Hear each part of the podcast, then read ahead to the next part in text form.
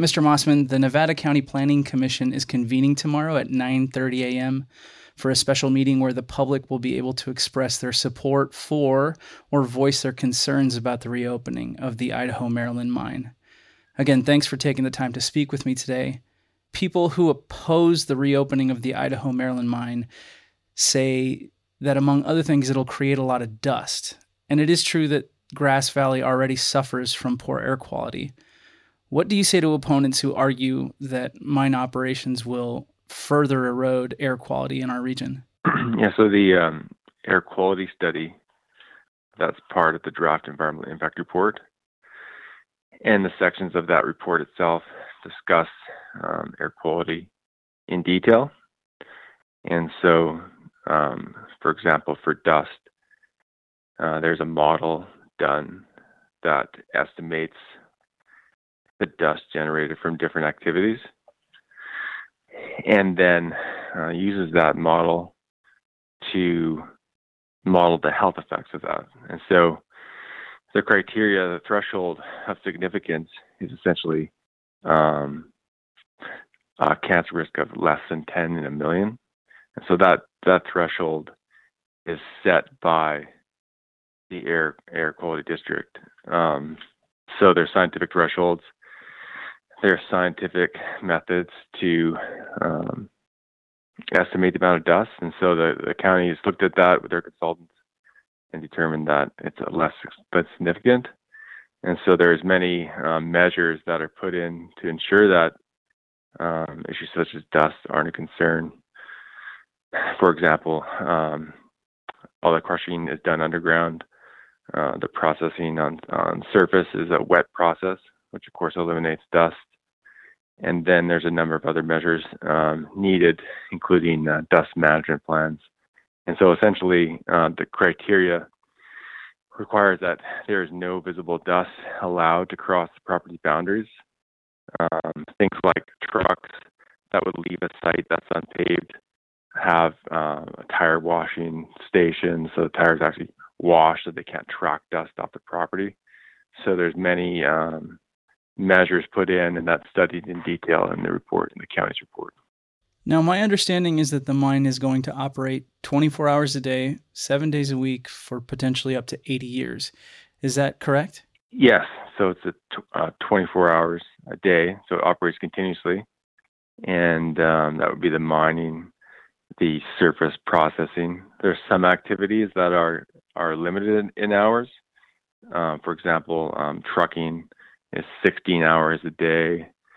Some of the um, surface works where you're placing and compacting engineered fill would only take place um, daytime hours, Monday to Friday. So there's a few um, different activities that have different schedules, but in general, the operation would run continuously. And what does that look like? Paint a picture for me. What would an average day for the proposed Idaho Maryland mine look like?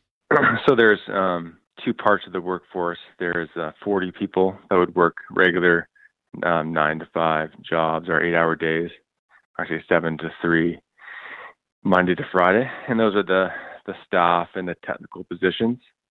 And then the bulk of the of the workforce works 12 hours per day and changes at 7 a.m. and 7 p.m. So, so a typical day, you you know you would drive into the site, uh, park your car, uh, walk into the office. Um, you would get your uh, daily work assigned to you, and you would report to either you know, your work uh, on surface or to underground. And the you know so you work since you're working a 12-hour shift, you would work uh, either you know seven days on, seven days off, or four days on, four days off, depending on what management decides at the time. And approximately how many people would be employed? so it's 312 estimated employees of the company. Um, uh, quite a few would be in, in the underground. Uh, quite a few would be on surface in the processing plant. And then there's uh, quite a few um, management and technical and administrative um, jobs, uh, as well as many uh, tradespeople, electricians, um, heavy duty mechanics, uh, millwrights. And what would your estimate be as far as what percentage of those 312 would be hired from the local area? so we've estimated um, about two thirds would be from people that uh, already live in the area, and so half of that, half of the workforce um, would be recruited uh, and and have training programs, and so there'd be extensive training so that people that don't have those skills already will be provided them, especially for the underground mine. Um, for the surface processing plant, for example, all of the uh, process plant operators would be trained. Um, there is a component of uh, the workforce that requires existing skills, and so there are uh, quite a few people in the local area that have uh, experience um, with hard rock mining or have um, trades certificates already for electricians or heavy duty mechanics, and so that makes up the remainder um, of that estimate of local recruitment. And then, of course, some some people that uh, require extensive amount of experience. You need a you know, component of of the workforce that has extensive experience or specialized um, skill sets that that may be recruited from outside the area. So, so it's about two thirds um, existing people that live here at present, and, and one third is assumed to be recruited from outside the area. And returning to operations, you mentioned that crushing would happen underground. Did I understand that correctly? yeah. So the rock is. Um, uh, so you have drilling and blasting to start, you know, which which you have tunneling underground in either barren rock or in mineralized material. You have to skip that to surface from the shaft. And so you would crush that down to a six inch minus so that it can be hoisted to surface.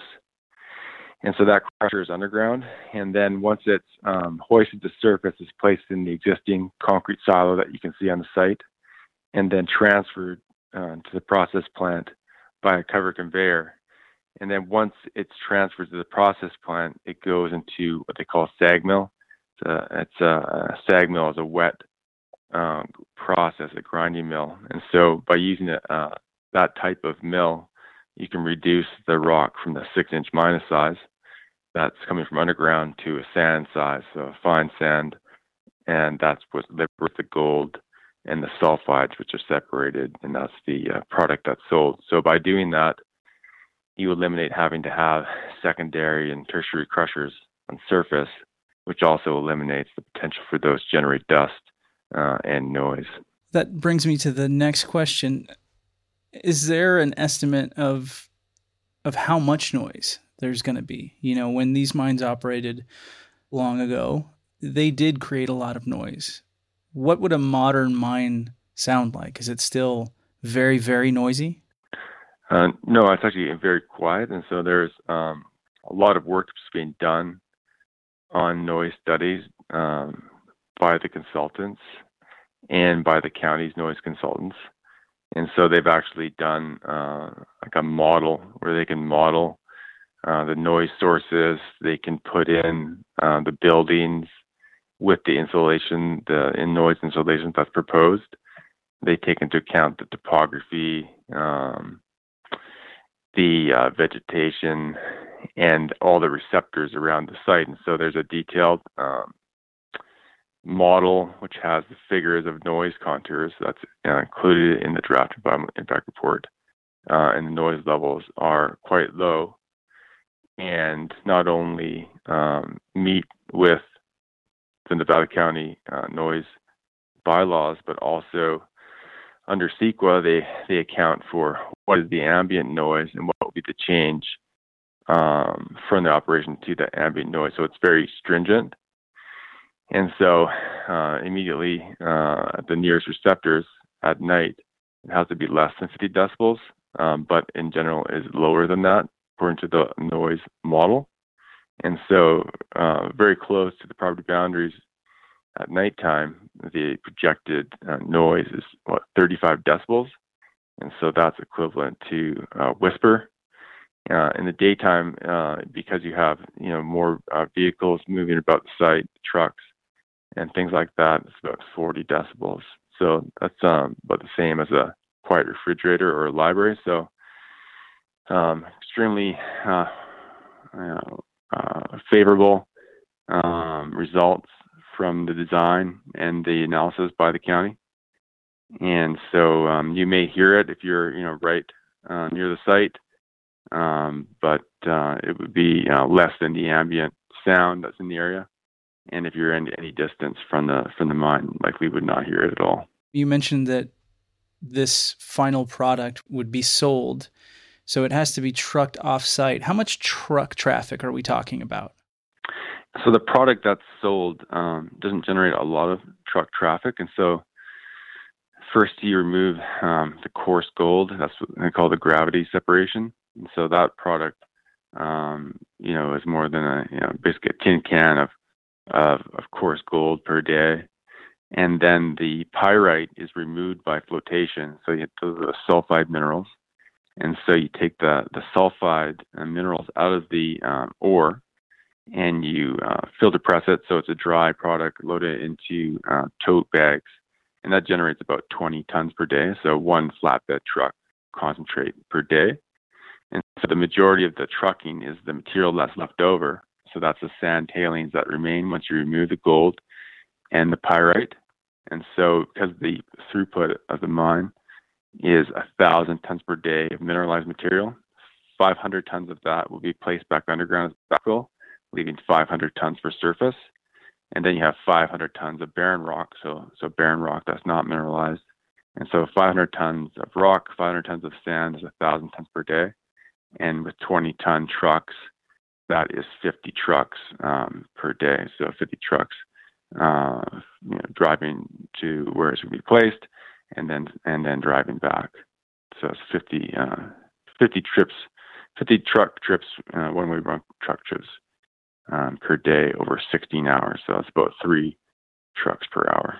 And where will these tailings be placed? Are there plans in place for where they're going to go? Yeah, so we have two sites. Um, one is called the Centennial site, and that's the historic uh, location where the tailings were placed.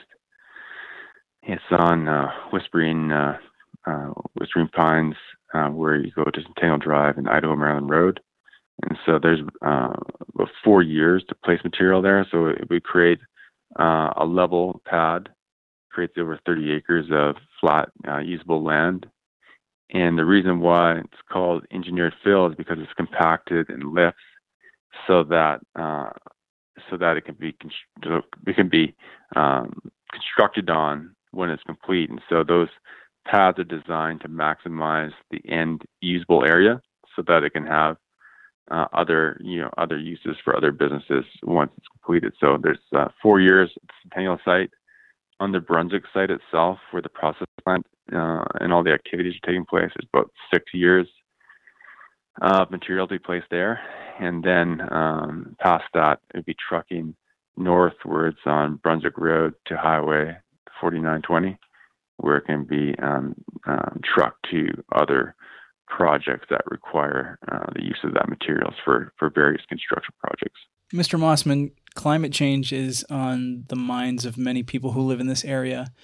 The DEIR, the Draft Environmental Impact Report, says that the mine would emit up to 9,000 metric tons of greenhouse gases every year.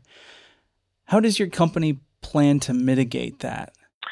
Uh, so there's two parts of the greenhouse gas analysis one during construction and then during operations. And so um, Nevada County doesn't have uh, adopted thresholds of significance, but uh, has looked at what other jurisdictions have used for thresholds of significance.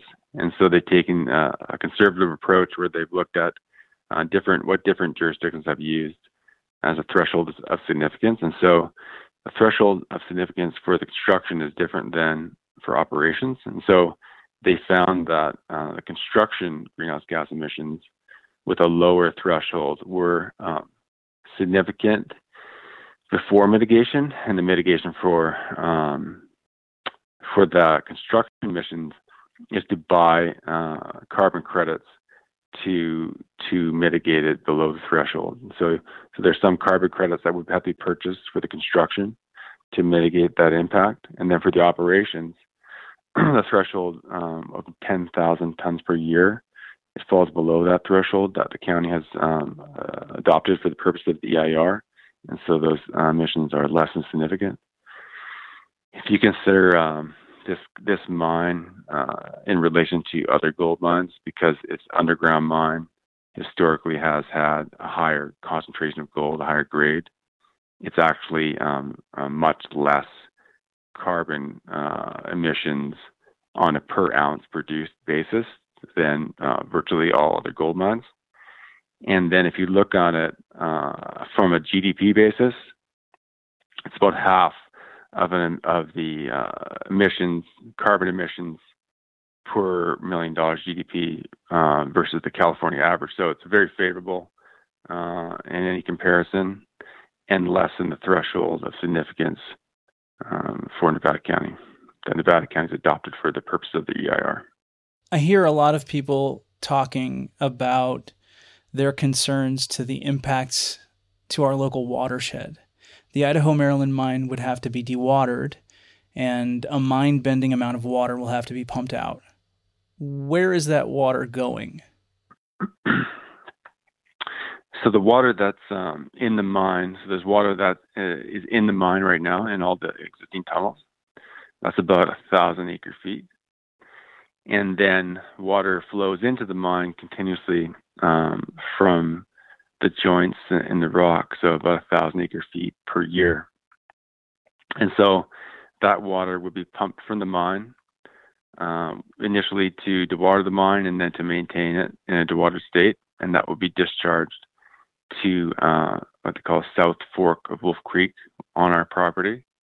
That creek flows down uh, towards the city of Grass Valley and eventually goes underground, where it joins up with the main Wolf Creek, and then uh, south of the city, uh, you know, flows back uh, to surface from their existing culverts. And so that's the uh, that's the waterways that it's placed.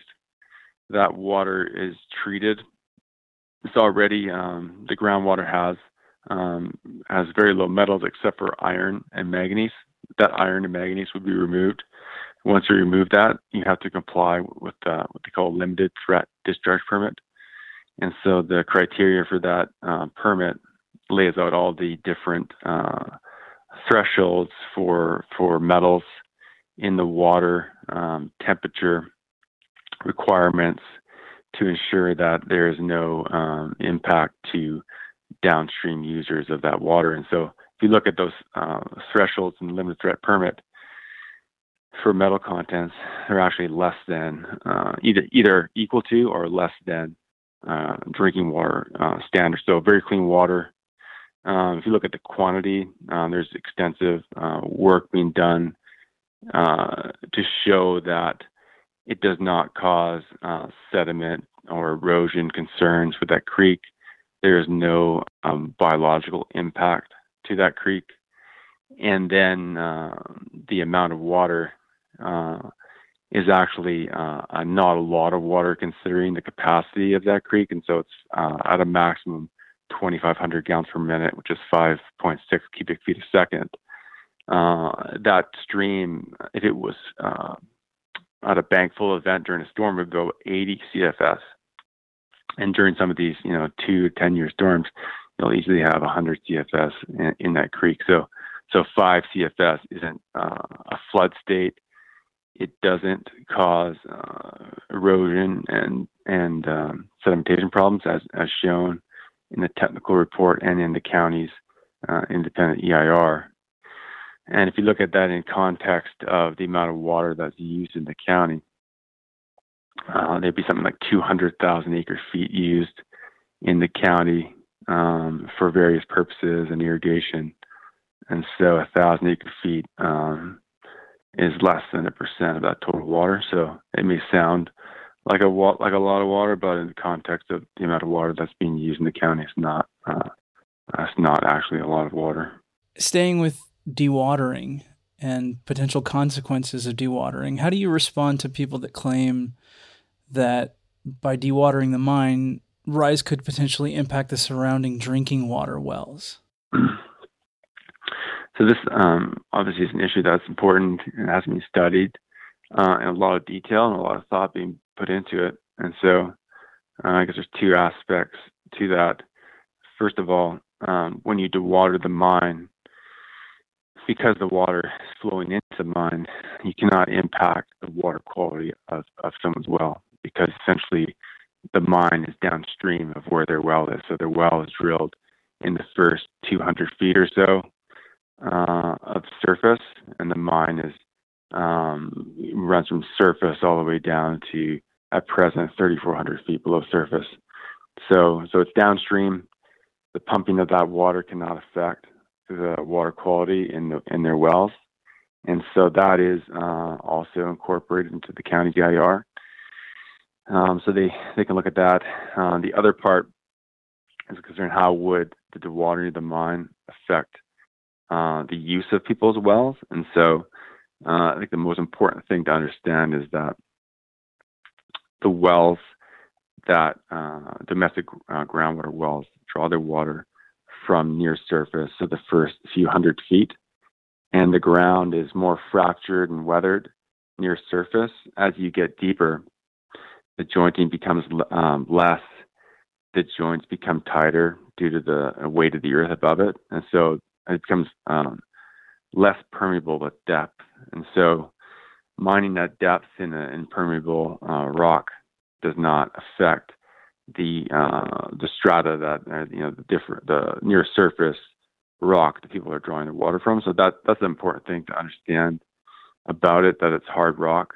Um, there is an area above the mine uh, on East Bennett where they the county has determined that um, using a safety factor of 100% up to seven wells could be affected. And that doesn't mean that the wells are drained. It just means the water column may be reduced. And so um, they use that uh, criteria. They determine that seven wells may be affected in the East Bennett area. And so we would install uh, an extension of the NID potable water line down East Bennett Road and and not only um, hook up those seven properties, but all 30 properties that are along uh, the East Bennett Road. That would be fully uh, done and paid for by Rise before watering uh, commenced. And for those people that are um, that are hooked up to NID, if they choose to use NID water, uh, we would also pay their water bill for as long as they uh, own their home. So, so no cost. They have a reliable source of water. They could continue to use their uh, wells if they wish. Um, and so that was done from the very beginning and built uh, into the project to address that concern. Other areas that are further away from the mine, uh, there's been a lot of analysis done by uh, expert consultants. The county hired their own consulting firm called Westios, who, who reviewed the report they uh, required some changes to the original reports, and it was analyzed in the draft environmental impact report. And so they've shown that uh, there will not be uh, impacts outside of the East Bennett area. In addition to that, um, finding uh, the county is requiring that a series of monitoring wells be placed throughout the area and the purpose of those monitoring wells is that you have a, year of baseline uh, data, knowing uh, the elevation of the water table in those wells before dewatering commenced. And then once the dewatering of the mine commences, the measurements and the, in the water levels in the monitoring wells will be able to predict and detect uh, any differences from the from the model prediction, and well before uh, any issue uh, could happen or impact wells uh, outside of that area. And so, so it's designed as a, as a kind of secondary um, conservative approach to ensure that the model is done correctly. And if there was to be a, a problem outside of that East Bennett area, the company would be required to to mitigate that. So if you needed to hook up other other other uh, residences to NID water supply Rise would be required under the general plan and under the EIR conditions of approval to um, provide that water service at, uh, at the cost of Rise Gold, or Rise Grass Valley. Mr. Mossman, I do appreciate your time. Before I let you go, I was hoping you could give me the pitch. How is this project going to benefit our community? Why should people that are on the fence support the project? Yeah, so I mean the the the biggest you know biggest reason why people support the project is the creation of uh, a lot of high paying jobs, and so you have 312 um, employees. They are uh, at an average wage of 94,000 per year, um, which is more than double the local average. Um, there is uh, very good benefits. So the average with benefits that include your you know, medical, dental plans is 122,000 per year. So so very high high paid jobs. Um, despite you know what people uh, may think about um, mining, mining has uh, made a lot of improvements in safety over the last 20 years. And so, working in an underground metal mine in the United States uh, right now uh, is is has the same safety um, as working in residential residential construction. So they're very safe jobs. Uh, working on surface is is about the same uh, risk as working in retail trade. So you have uh, so very well paid jobs. They're safe jobs. They're uh, a lot of people uh, really enjoy the work.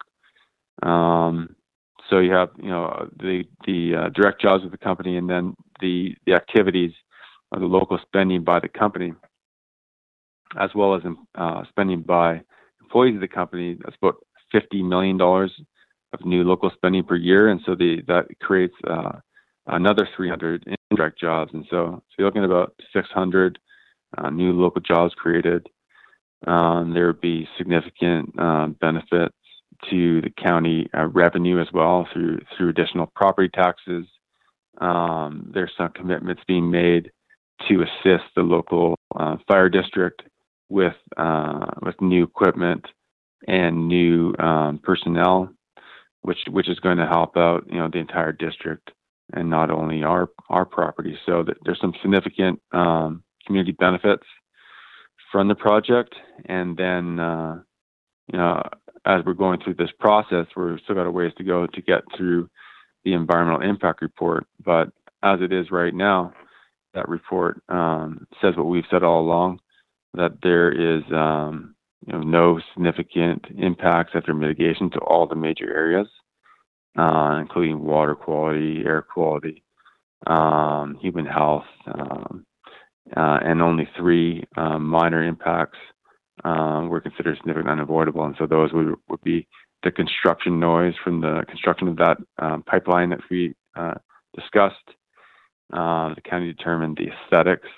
It would be significant unavoidable. So just the, the fact of having new buildings on the existing industrial site would be changing the character of that site, which they consider significant unavoidable. And then the third was one intersection at uh, at Brunswick Road and Highway 174, where that intersection is already uh, at unacceptable uh, LOS, so it's a busy intersection already. The addition of any traffic to that would be considered significant, and because it's not currently in a traffic improvement program, it's uh, considered significant unavoidable. So those are those are the three uh, impacts that the county determined. Um, so so there's very little downside, a lot of uh, important benefits, and so that that's why people do support uh, the project. And um, and so uh, you know some people look at it as well as just being part of the you know the history of the area, but I think most people you know consider that the economic benefits are important and and also needed in this area. I've been speaking with Ben Mossman. He's the CEO of Rise Gold Corporation. Mr. Mossman, thank you very much for your time today. All right, thanks a lot.